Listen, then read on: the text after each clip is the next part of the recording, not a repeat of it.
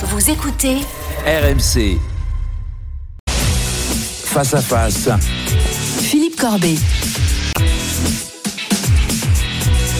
Il est 8h33 sur euh, BFM TV RMC. Bonjour Aurélien Pradier. Bonjour. Dans un mois, vous serez peut-être président du Parti des Républicains. Vous êtes candidat à la présidence face à Éric Ciotti et Bruno Retailleau. Vous êtes aussi député du Lot. Et on va, on va en parler tout à l'heure. Mais d'abord, un mot sur l'immigration, puisqu'il y a une interview intéressante ce matin dans le journal Le Monde des ministres de l'Intérieur et du Travail, messieurs Darmanin et Dussopt, qui parlent notamment, qui dévoilent les grandes lignes du projet de loi sur l'immigration que vous allez discuter à l'Assemblée nationale au début de l'année. Il y a notamment cette proposition nouvelle, la création d'un nouveau titre de séjour pour euh, des étrangers en situation régulière, un titre de séjour pour les métiers en tension, c'est-à-dire les secteurs économiques comme le bâtiment par exemple, où les employeurs peinent à, à recruter ou on manque de bras. Est-ce que c'est une bonne idée, une piste intéressante, ou est-ce que c'est une fausse piste du gouvernement Il faut dire les choses simplement.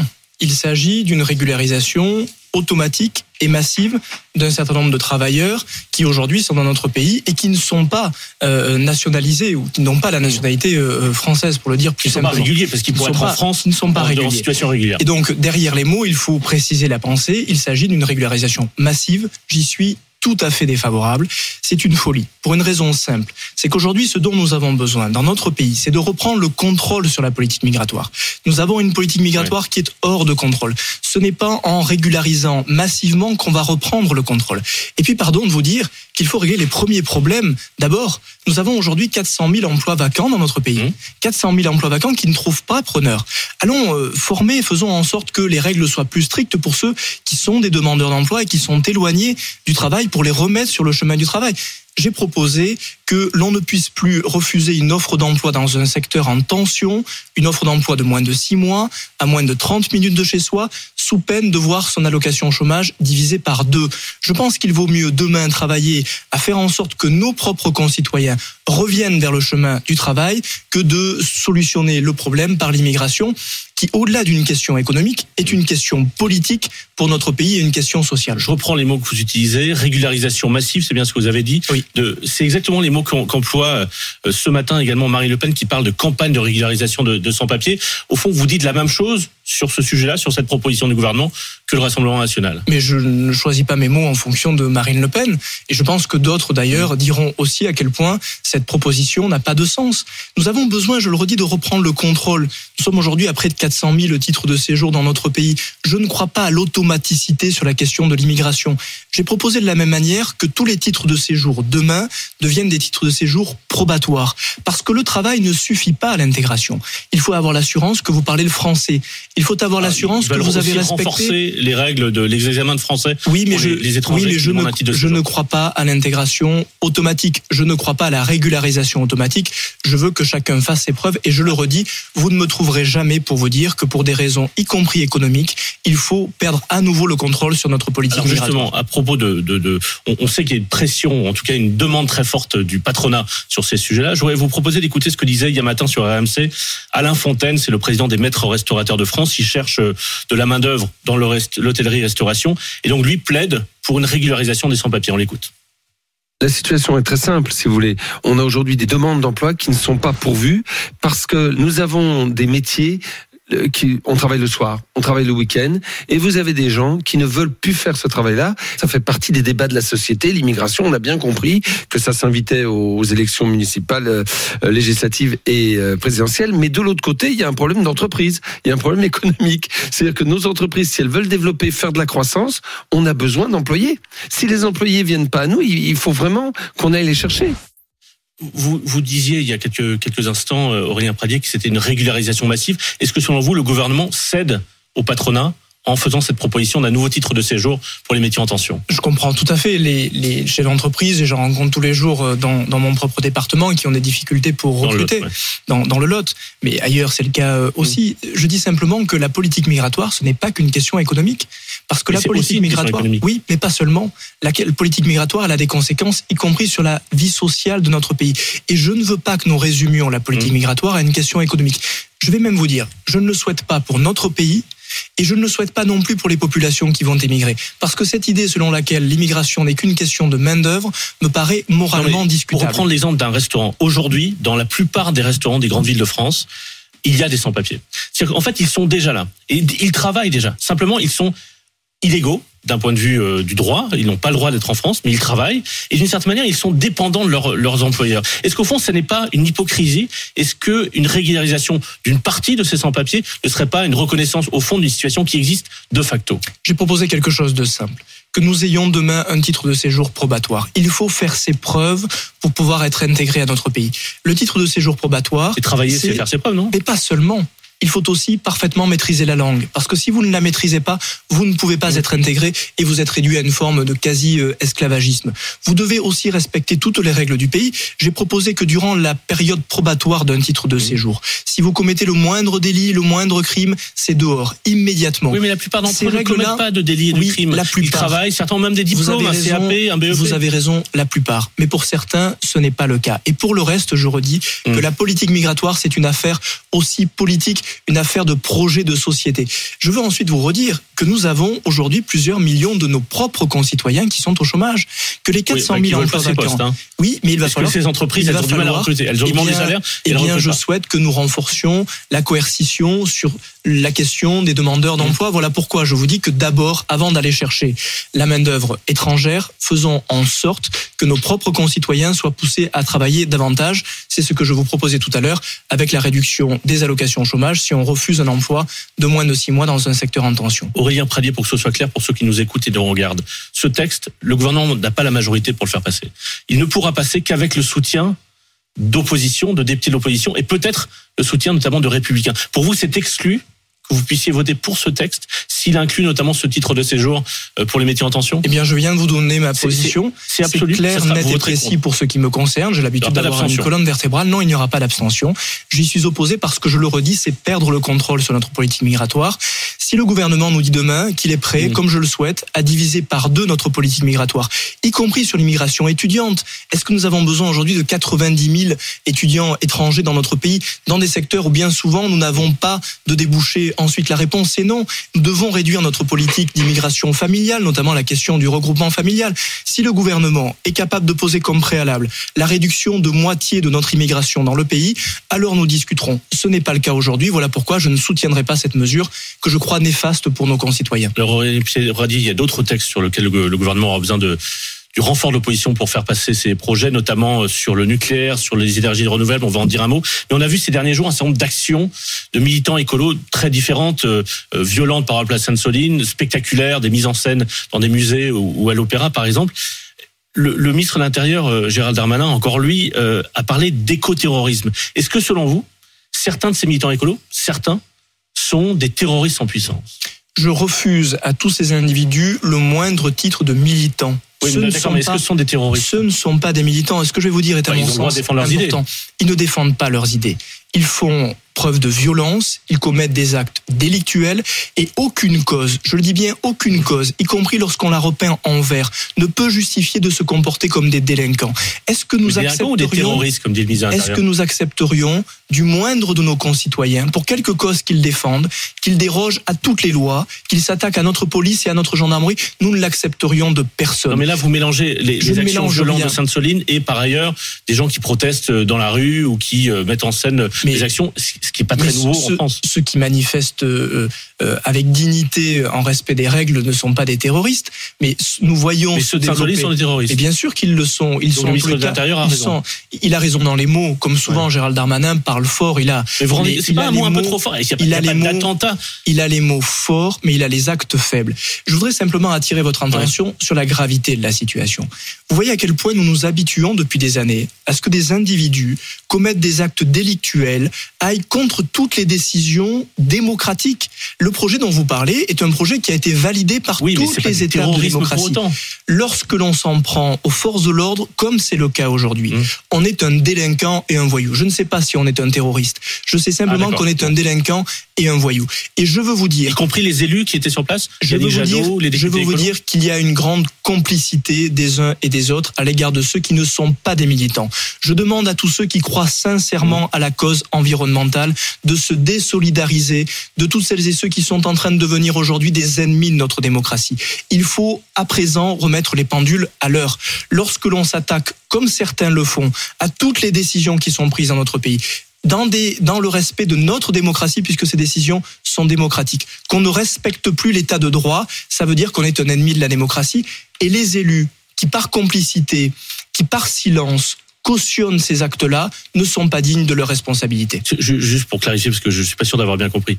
Ce sont des terroristes ou pas? Non, le mot terroriste Ah, est un mot qui ne me plaît pas. D'accord. Mais vous savez, avez- j'avais l'impression que vous disiez l'inverse tout à l'heure. Je ne ferai pas la course à la puissance des mots. Ce que je veux, ce sont des actes. Vous savez, les Français, ce qu'ils attendent, à mon sens, ce n'est pas qu'on ait un ministre de l'Intérieur qui demain aille prononcer un mot plus haut que l'autre. Ce que je veux, c'est que nous dénoncions celles et ceux qui, aujourd'hui, je le dis, sont des ennemis de notre démocratie. C'est ça que vous laissez entendre.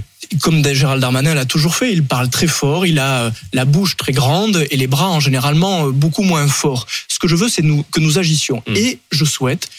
que nous ne banalisions pas ce qui se passe dans notre pays. Je le redis, lorsqu'un député de la nation, avec son écharpe tricolore, a du mal à dénoncer des actes de violence à l'égard de décisions qui sont des décisions respectueuses du droit, alors il se met à l'écart de notre démocratie. Il est On temps de dire... des députés écolos qui étaient présents à Sainte-Soline. Et il est temps de dire que tout cela n'est pas une mode, que tout cela est une menace permanente contre notre démocratie que nous devons dénoncer. Alors Aurélien Prédier, euh, puisqu'on parle de, de questions environnementales, il y a deux textes importants euh, qui sont dans le débat politique. Il y a un texte qui arrive au Conseil des ministres aujourd'hui sur le nucléaire. Euh, c'est le texte qui doit permettre d'accélérer la construction de nouveaux réacteurs nucléaires. Six nouveaux réacteurs lancés en construction avant la fin du quinquennat, plus plus huit mis, mis à l'étude. Quand le texte arrivera à l'Assemblée, est-ce que naturellement vous le voterez, vous les Républicains? Tout dépend ce qu'il y a dedans. Bon, bah, Sur la question ça, nucléaire, notamment une accélération de la construction de projets nucléaires. Non, pour l'instant, dans le texte tel que nous le voyons arriver, il n'y a pas cela. Et je pose donc des conditions très claires. Mmh. Nous avons besoin de rebâtir notre filière nucléaire. C'est bien de le dire. C'est Mmh. bien que Emmanuel Macron s'en rende compte après avoir fermé Fessenheim, Mmh. après avoir anéanti notre filière nucléaire. Comment est-ce qu'on rebâtit une filière nucléaire demain? On rebâtit une filière nucléaire en se fixant comme objectif la construction de 14 EPR, pas 6. 14 EPR, parce que nous avons ce besoin-là. Je propose que tous les deux ans, nous Si soyons capables déjà, vous voterez les six. 14. Il en faut 14. Nous ne sommes plus au commencement du début. D'accord. Nous avons fait effondrer une filière absolument stratégique. Et nous devons aujourd'hui avoir des décisions suffisamment puissantes. 14 EPR dans euh, les quelques années qui viennent et je propose que nous en construisions, lancions la construction d'un EPR au moins tous les deux ans. Ce que je souhaite aussi, c'est que nous relancions la filière. Il nous faut un plan de formation de techniciens et d'ingénieurs nucléaires. Je souhaite aussi que la France mette les pieds dans le plat de ce qui nous lie aux questions européennes en la matière. Je souhaite que nous cassions le marché européen de l'électricité qui aujourd'hui nous pousse à acheter à prix d'or de l'électricité sur les marchés dans des Le situations gouvernement essaie, l'Allemagne ne le veut pas. il le faut. Et si la France doit menacer de sortir du marché européen de l'électricité, Mmh. Elle doit le faire, je le dis très clairement. De la même manière, je souhaite que la France porte cette idée que l'on ne puisse plus demain vendre en bourse de l'électricité. On ne vend pas de l'eau en bourse. L'électricité est une matière absolument essentielle, stratégique. On ne doit pas pouvoir spéculer sur l'électricité. Enfin, j'ajoute un mot toujours sur la question européenne. Dans quelques mois, nous risquons de devoir mettre en concurrence tous nos barrages hydroélectriques, Mm. qui sont aussi une ressource de production électrique importante. Il faut que la France refuse catégoriquement d'ouvrir à la concurrence les barrages hydroélectriques. Tout ce que je vous dis là, ce sont peut-être pas des grands mots, mais ce sont des actes forts parce que la droite doit être sérieuse sur ces Ouais. sujets pour relancer notre souveraineté énergétique et notamment nucléaire. Alors ça, c'est le nucléaire au Conseil des ministres aujourd'hui, mais avant que ces, ces réacteurs soient en fonction, euh, son activité, il va se passer euh, 10 ou 15 ans. Le gouvernement veut aussi accélérer sur le renouvelable. Là, c'est un texte qui est discuté à partir d'aujourd'hui au Sénat, qui arrivera à l'Assemblée en, en décembre. Est-ce que sur ce texte-là, qui notamment veut accélérer la construction de projets d'éoliennes en mer ou de, de panneaux photovoltaïques, les républicains pourraient voter avec le gouvernement? Oui, sûrement, sur les photovoltaïques, pourquoi pas. Je suis fav- défavorable à l'éolien terrestre. Je pense qu'il a fait suffisamment de dégâts sur nos paysages et que c'est un non-sens économique. Et je souhaite, je le dis, que avant cela, nous réinvestissions dans le champ nucléaire et dans le champ mais, mais hydroélectrique. sur, mais Pardon sur de le vous dire- mais le pardon- renouvelable, c'est important. Et on a vu au Sénat, par exemple, Pardon les de vous dire que l'hydroélectrique est aussi du renouvelable. oui, mais Et que c'est un secteur qu'on sous-estime qui peut rapidement nous permettre de Alors, mieux produire. pour- Il n'y a pas que les Pour éoliennes parler dans le concrètement, les sénateurs en commission ont changé, modifié le texte pour accorder une forme de droit de veto aux élus locaux, aux maires sur les projets euh, qui concerneraient leur territoire. Est-ce que vous êtes, Est-ce que vous ne voteriez ce texte que s'il reprenait ce droit de veto des maires, euh, qui a été ajouté par vos collègues du Sénat, des collègues euh, républicains, ou est-ce qu'au fond, vous pourriez voter un texte même qui n'aurait pas ces dispositions-là? Je souhaite qu'il y ait un droit de veto parce que accélérer les projets. a hein. suffisamment fait de dégâts. Oui, mais pour moi, ce n'est pas aujourd'hui la priorité des priorités. Je vous le redis, à force de regarder les éoliennes, on finit par oublier de Mm. regarder le nucléaire et de regarder notamment l'hydroélectrique. J'ai posé sur la table un certain nombre de propositions euh, extrêmement urgentes, notamment sur l'hydroélectrique, Oui, qui est une ressource renouvelable. Il ne faut pas la négliger. C'est pas néglige parce pas. que l'éolien est à la mode. C'est pas parce que l'éolien est à la mode qu'on ne doit pas regarder le reste. Euh, Aurélien Pradier, vous euh, vous êtes euh, vous êtes donc candidat à la présidence des Républicains et contrairement à Éric Ciotti et Bruno Retailleau qui sont aussi les, les candidats, vous vous êtes contre l'augmentation de l'âge légal dans une réforme des retraites. Le président de la République a redit l'autre jour que son objectif reste un passage à 65 ans d'ici de- 2031 et pourtant vous avez voté Valérie Pécresse, vous étiez porte-parole de sa campagne et dans son projet, j'étais revérifié, il y avait bien le relèvement progressif de l'âge légal de départ à la retraite à 65 ans à l'horizon 2030. Donc en fait, le projet du gouvernement est presque le même, un peu moins rapide.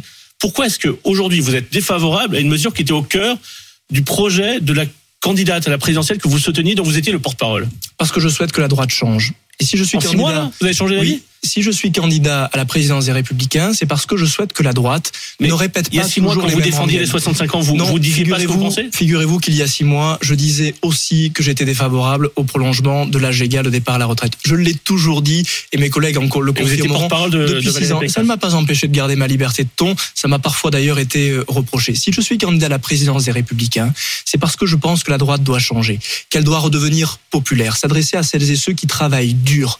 Et je ne vois pas comment on peut dire à ceux qui ont commencé à travailler tôt qu'ils vont être punis et devoir travailler jusqu'à 65, 67 ou 68 Enfin, ans. la durée de cotisation, ça, Disons- ça aboutit à peu près à la même non, chose. pas du tout. Ce que je propose, c'est que celui qui a commencé à travailler Ouais. tôt finisse tôt, que celui qui a commencé à travailler tard finisse plus tard. C'est une règle beaucoup plus En juste. fait, Et c'est une réforme inspirée de celle qu'avait menée le président Hollande en 2013, la réforme Touraine. C'est la même logique que Non. le- la, la- la- C'est- la- la réforme menée par la gauche. C'est une réforme qui a été portée, y compris par la droite. La première réforme des retraites, portée par la droite, a été portée par l'allongement de la durée de cotisation. Je souhaite une règle simple. Vous commencez à travailler tôt, vous finissez tôt. Vous commencez à travailler Mm. tard, vous finissez tard. Il faut comprendre l'hypocrisie du moment. La double hypocrisie. Nous avons un Français sur dix qui aujourd'hui termine les neuf dernières années de carrière professionnelle en invalidité. Je ne souhaite pas dire à mon frère qui est boulanger, qui a commencé à travailler plus tôt que moi, qui travaille très dur, qu'il va devoir terminer les neuf dernières années de carrière professionnelle en invalidité. J'ajoute une autre hypocrisie. Avant de vouloir faire travailler davantage ceux qui déjà bossent dur, commençons à faire le ménage dans les régimes spéciaux, dans le rapprochement entre le régime du public et du privé, dans les 20 milliards de dépenses de l'État qui ne servent à rien chaque année, dans le milliard d'aides médicales d'État que nous avons. Avant de demander aux travailleurs de faire des efforts supplémentaires, faisons le ménage dans les dépenses qui aujourd'hui nous coûtent beaucoup.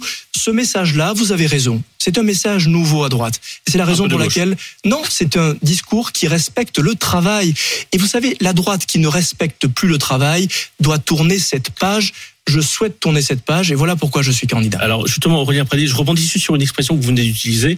Vous avez parlé de droite populaire. Vous dites, vous dites que vous voulez incarner la droite populaire. Est-ce que dans votre esprit, implicitement, ce qu'on comprend, c'est que, allez, Éric Ciotti, Bruno Retailleau, selon vous, ils représentent une droite plus bourgeoise. C'est ça que vous voulez dire en fait. Non, je ne l'ai pas dit. Ouais, c'est- en implicite. général, C'est implicite dans ce que vous dites. Moi, je ne fais pas d'implicite. Quand j'ai quelque chose à dire, je le dis. Bah, dites-le. quelques ennuis. Dites-le, selon vous, ils ne sont pas assez Je populaires. ne le dis pas Ils parce ne que représentent pas la France populaire. vous ne me ferez pas dire ce que je ne pense Ouais, pas. allez, allez au bout de ce Je, que vous. je ne vous le dis pas parce que je ne le pense pas.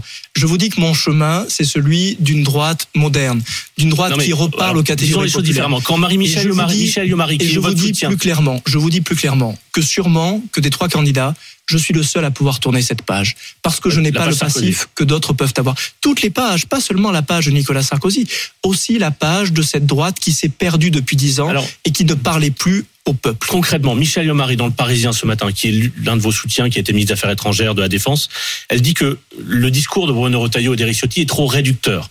En quoi est-il trop réducteur? Par exemple, sur l'immigration, on en a parlé au début de cet entretien, vous avez une position qui est assez proche de celle d'Éric Ciotti Bruno Retailleau. Il n'y a pas de nuance euh, significative. Au fond, vous êtes à peu près sur la même ligne. Ben, ça tombe bien puisque nous sommes dans la même famille politique. Et il y a des Donc nuances, en quoi il y ils des sont moins populaires que vous? En quoi a- vous défendez une droite différente? Il faut que la droite populaire, elle parle à tous les Français sur la réforme des Donc retraites. pas Je le cas pense, de, de leur part. je, je pense que sur la réforme des retraites, nous avons vu qu'il y avait une différence entre mon discours et le leur. Et puis, je souhaite que la droite parle de tous les sujets Qu'est-ce que la droite a à dire en matière de développement durable? Nous avons évoqué tout à l'heure les violences. Vous-même tout à l'heure, Mais vous nous aurions pas pu- pour les énergies Mais nous aurions pu, mais je vous ai parlé de l'hydroélectrique. Ne caricaturez Oui, pas les non, mais- choses. De la même manière, j'aurais pu vous parler de la question de l'eau, du retraitement de l'eau. Dans notre pays, nous retraitons très peu d'eau pour la production agricole. J'aurais pu vous parler aujourd'hui du gaspillage de l'eau, entre 20 et 40% de notre eau potable qui est gaspillée. Je veux que la droite ait quelque chose à dire en matière d'environnement. Je veux qu'elle ait quelque chose à dire en matière d'éducation, autant qu'en matière d'immigration. Et sur les questions de sécurité, vous m'entendrez toujours parler d'autorité et d'application de l'autorité de la République. Jamais de course à l'échalote. Je ne serai pas celui qui, à droite, hurlera plus fort que les autres. Je préfère que mes mots autres, soient plus modérés, mais qu'ils soient plus justes et que mes propositions soient applicables. De, de juste un mot, Aurélien Pradier, c'est demain la date limite de dépôt des parrainages pour euh, la candidature à la présidence des Républicains. Vous avez combien de parrainages? Je vais en redéposer euh, près de 2000 euh, dans quelques minutes. Vous Je serai à plus de 5000 euh, parrainages, ce qui est une très belle dynamique. Et je pense qu'un espoir est en train de se créer à droite et je suis heureux de pouvoir le porter avec mon équipe. Aurélien Pradier, député du LOC, candidat à la présidence des Républicains. Merci Merci à vous. d'avoir été sur BFM TV RMC ce matin. Il est 8h53.